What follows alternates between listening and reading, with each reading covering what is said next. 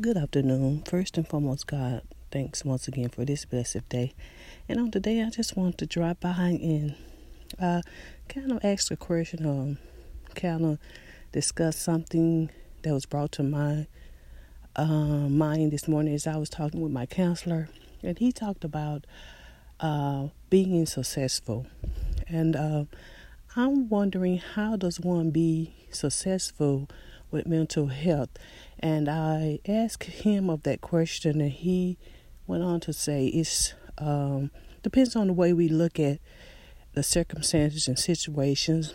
And I was just wondering, are there other people that wonder if they can be successful with um, depression, panic attacks, and all of those things? Um, this question is really on my mind I want I'm going to do some more studying on it. I'm going to ask some more questions. I really want to know because it seems uh, in my situation and probably um, in others that they have you on medicine that helps you with your thoughts, uh, racing thoughts, and things of that nature.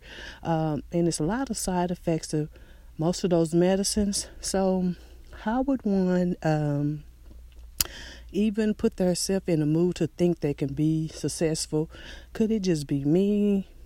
Or I was wondering, does anyone else feel that way? Or have you guys even ever thought about success, uh, being being successful or having success uh, with the mental illness? It was just something brought to my attention on today, so I just wanted to uh, drop that off there and um, see um, maybe maybe it's just me. I don't know.